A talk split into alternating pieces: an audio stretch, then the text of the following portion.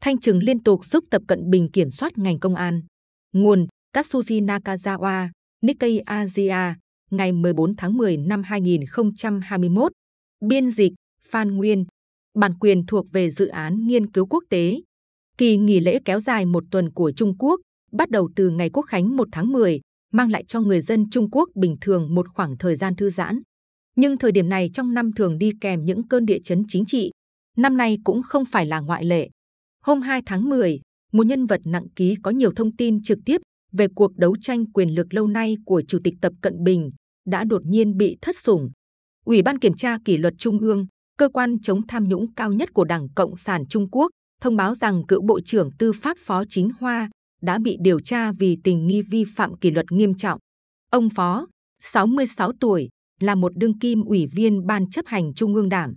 Cuộc đàn áp đối với một nhân vật có ảnh hưởng, người giám sát các cơ quan tư pháp và cảnh sát đã gây nên một làn sóng chấn động lớn trong chính giới Trung Quốc.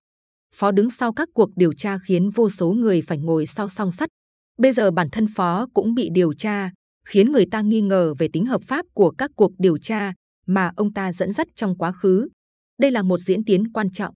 Ấn tượng của tôi là ông ấy là một nhà kỹ trị, bắt đầu với các vụ phá án thông thường và thăng tiến dần lên. Một nguồn tin trong đảng cho biết. Nhưng đây là trường hợp của một người biết quá nhiều chuyện. Ông ta buộc phải rời đi một cách khá tàn nhẫn. Bây giờ, bất cứ điều gì cũng có thể xảy ra. Một ví dụ về công việc của Phó là cuộc điều tra Chu Vĩnh Khang, một cựu ủy viên Ủy ban Thường vụ Bộ Chính trị, cơ quan ra quyết định hàng đầu của Đảng. Cho đến năm 2012, với tư cách là quan chức cấp cao xếp thứ 9 của Đảng, Chu đã chi phối tất cả các tổ chức tư pháp và công an của Trung Quốc. Nhưng đến ngày 1 tháng 10 năm 2013, Chu biết rằng chiếc thòng lọng đã thất lại. Ông ta đã xây dựng một mạng lưới thông tin rộng lớn thông qua các cấp dưới cũ của mình tại các cơ quan cảnh sát và có nhiều kênh khác nhau cung cấp cho ông ta những thông tin tình báo nhạy cảm. Hôm đó, Châu đang tham dự một hội nghị chuyên đề tại Đại học Dầu khí Trung Quốc, trường cũ của ông, nằm ở ngoại ô Bắc Kinh. Ông ta có thể đã nghĩ rằng đây là cơ hội cuối cùng để nói chuyện trước công chúng. Vào tháng 12 năm 2013, hai tháng sau khi xuất hiện ở Đại học Dầu khí, Ủy ban Thường vụ Bộ Chính trị nhận được báo cáo về manh mối liên quan đến các vi phạm kỷ luật của Chu và quyết định đưa Chu vào diện điều tra toàn diện trong chiến dịch chống tham nhũng nổi tiếng của ông Tập. Đó là cuộc đàn áp đầu tiên đối với một cựu ủy viên thường vụ Bộ Chính trị, phá vỡ một nguyên tắc bất thành văn của Đảng. Phó, người được cho là một điều tra viên đặc biệt nhạy bén, đã trở thành nhân vật trung tâm của một nhóm được thành lập vào mùa hè năm 2013 nhằm theo đuổi vụ án. Phó là một nhân vật độc đáo. Khi còn giữ chức Sở Công an Bắc Kinh, về cơ bản là cảnh sát trưởng thủ đô Trung Quốc, ông được bổ nhiệm làm Thứ trưởng Bộ Công an, cơ quan giám sát các tổ chức cảnh sát trên cả nước. Ông ta đã đẩy xếp cũ của mình vào góc tường và giờ Chu đang phải thụ án trung thân sau khi bị kết tội tham nhũng. Chiến dịch chống tham nhũng là nguồn gốc quyền lực của ông Tập và cuộc đàn áp thành công của Phó đối với Chu đã góp phần củng cố quyền lực của nhà lãnh đạo này. Các động thái của Phó có liên quan đến các động thái của Ủy ban Kiểm tra Kỷ luật Trung ương, lúc đó do Vương Kỳ Sơn, một đồng minh lâu năm của ông Tập và hiện giữ chức Phó Chủ tịch nước Trung Quốc, đứng đầu. Phó, người biết những điều tế nhị trong cuộc tranh giành quyền lực khốc liệt cùng những bí mật liên quan, đã được ghi nhận vì những đóng góp của mình và sau đó đã được thăng chức. Trong một cuộc duyệt binh ở Bắc Kinh vào tháng 9 năm 2015, Phó là quan chức cấp cao phụ trách an ninh. Phó cũng đứng sau cuộc đàn áp chống lại hàng trăm luật sư và nhà hoạt động nhân quyền vào tháng 7 năm 2015, được gọi là sự cố 709, được đặt tên theo ngày 9 tháng 7 khi sự kiện bắt đầu. Trong mắt những người bị bắt, Phó là một quan chức tàn nhẫn, không khoan nhượng. Bất chấp thành tích đã được chứng minh là một quan chức cảnh sát ưu tú và quốc cung tập tụy với tập, tại sao Phó vẫn bị thất sủng? Bên cạnh những cáo buộc cụ thể mà ông ta phải đối mặt, điều sẽ trở nên rõ ràng hơn trong nay mai. Điều đáng chú ý là về nền tảng chính trị. Phó xuất thân là một người ngoài cuộc. Ông hoàn toàn không phải là một thành viên phe của tập. Trong mắt phe của tập, Phó là một quan chức có năng lực, nhưng không phải là một nhân vật có thể hoàn toàn tin cậy. Phó trở nên nổi tiếng trên cả nước sau khi lãnh đạo một cuộc đột kích vào Thiên Thượng Nhân Gian, một hộp đêm sang trọng nổi tiếng ở Bắc Kinh. Địa điểm này được sử dụng để chiêu đãi xa hoa các quan chức cấp cao và có liên quan đến tham nhũng trong giới quyền lực chính trị. Phó đã mở một cuộc điều tra về hộp đêm này ngay sau khi ông trở thành giám đốc công an Bắc Kinh vào năm 2010. Những người tiền nhiệm của ông từng do dự không muốn làm điều đó. Cuộc đàn áp của Phó đối với thiên thượng nhân gian diễn ra khi Hồ Cầm Đào còn là chủ tịch Trung Quốc và Ôn Gia Bảo là thủ tướng. Phó cũng tham gia sâu vào việc giải quyết một vụ bê bối liên quan đến lệnh kế hoạch, người từng là tránh văn phòng Trung ương Đảng dưới thời cựu chủ tịch Hồ Cầm Đào. Lệnh hiện đang thụ án trung thân. Vào dạng sáng ngày 18 tháng 3 năm 2012, con trai của lệnh đã thiệt mạng ngay lập tức khi một chiếc Ferrari mà anh ta đang lái ở tốc độ cao bị tai nạn ở Bắc Kinh. Hai người phụ nữ ngồi trên chiếc Ferrari được cho là đang khỏa thân hoàn toàn hoặc bán khỏa thân. Lệnh lúc đó đang muốn trở thành ủy viên thường vụ Bộ Chính trị tại Đại hội toàn quốc của Đảng vào cuối năm đó, đã cố gắng giật dây để che đậy vụ tai nạn của con trai mình. Với tư cách là giám đốc công an Bắc Kinh, Phó đã có thông tin về cuộc điều tra đối với vụ tai nạn.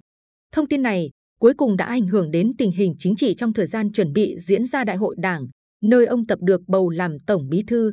Cựu Chủ tịch Trung Quốc Giang Trạch Dân đã sử dụng thông tin về con trai của lệnh để lên án phe Hồ Cẩm Đào, nơi lệnh là một thành viên, và đã thành công trong việc sắp xếp lại Ủy ban Thường vụ Bộ Chính trị vào mùa thu năm 2012, lấp đầy các vị trí lãnh đạo cao nhất bằng tay chân của mình. Không ai biết nhiều bí mật đằng sau những vụ việc lớn làm dung chuyển nền chính trị Trung Quốc trong những năm gần đây bằng phó. Và điều này khiến ông ta trở nên nguy hiểm đối với ông Tập. Tập luôn có sự ngờ vực sâu sắc và kéo dài đối với các cơ quan cảnh sát. Bên cạnh phó, ba thứ trưởng công an hiện đã bị giam giữ kể từ sau khi nhiệm kỳ chủ tịch nước thứ hai của ông Tập bắt đầu vào năm 2018. Hai người còn lại là Mạnh Hoành Vĩ, người bị điều tra vào năm 2018, và Tôn Lập Quân, người lọt vào tầm ngắm năm 2020. Mạnh trở thành người Trung Quốc đầu tiên nắm chức giám đốc tổ chức cảnh sát hình sự quốc tế. Các giám đốc công an Trùng Khánh và Thượng Hải cũng đã bị thanh trừng. Có thể nói, hàng ngũ các quan chức cấp cao ngành công an đã hoàn toàn sụp đổ. Những người còn sót lại là bạn bè và người quen, những người mà ông Tập đã biết nhiều thập niên qua và có thể tin tưởng được. Đầu tiên và quan trọng nhất trong số này là Vương Tiểu Hồng, hiện là Thứ trưởng Thường trực Bộ Công an. Khi còn trẻ, ông Tập đã sống nhiều năm ở tỉnh Phúc Kiến và quen Vương ở đó. Ông Tập sau đó giao cho Vương các chức vụ chủ chốt ở Bắc Kinh. Hai người đã quen biết nhau hơn 30 năm. Một nguồn tin ở Phúc Kiến mô tả Vương là một trong số ít những người bạn cũ mà Chủ tịch Tập có thể thực sự tin tưởng. Vương được coi là ứng cử viên nặng ký cho chức Bộ trưởng Công an tiếp theo. Vương được truyền thông chú ý vào cuối tháng 8 năm 2020 khi ông cho in một bài liên quan đến kỷ luật chính trị thông qua một ấn phẩm chính thức của ngành công an. Vương đặc biệt cảnh báo rằng những người ngoài mặt giả vờ tuân theo nhưng âm thầm chống đối và những người vượt rào mà không dương cờ sẽ bị triệt để loại bỏ. Vương sử dụng thuật ngữ lưỡng diện nhân, hai người hai mặt để chỉ những người trong chính quyền giả vờ tuân theo nhưng âm thầm chống lại mệnh lệnh. Thuật ngữ này cũng được đưa vào quy chế xử lý kỷ luật đảng viên. Đó là một thuật ngữ chính trị đặc biệt đã được ông Tập sử dụng nhiều lần trong chiến dịch chống tham nhũng của mình. Một năm trước, Vương có thể đã cho rằng Phó chỉ là một kẻ giả vờ hoặc chống đối. Trong khi đó, Trần Nhất Tân, một phụ tá thân cận của ông Tập, hiện đang giữ chức Tổng Thư ký Ủy ban Chính pháp Trung ương, cơ quan giám sát các bộ phận tư pháp và cảnh sát, bao gồm cả tòa án và công tố. Đường Nhất Quân cũng là người thân cận với Tập, đã được đưa lên kế nhiệm phó làm Bộ trưởng Tư pháp. Trần và Đường đều thuộc phe Chiết Giang, gồm những người từng là cấp dưới của ông Tập ở tỉnh Chiết Giang hồi những năm 2000. Không giống như phó, Trần và Đường đều là những thành viên cốt cán trong nhóm của Tập. Kể từ khi trở thành nhà lãnh đạo tối cao của Trung Quốc, ông Tập đã mất 9 năm để cố gắng nắm toàn quyền kiểm soát các tổ chức công an. Câu hỏi bây giờ là liệu cuộc đàn áp phó chính Hoa có đánh dấu sự kết thúc của những nỗ lực này hay không? Nhiều người trong đảng tin rằng bức màn vẫn chưa hạ xuống. Nếu ông Tập tìm kiếm sự an toàn chính trị hoàn hảo, một nguồn tin nói các cuộc thanh trừng sẽ diễn ra mãi mãi, không có hồi kết.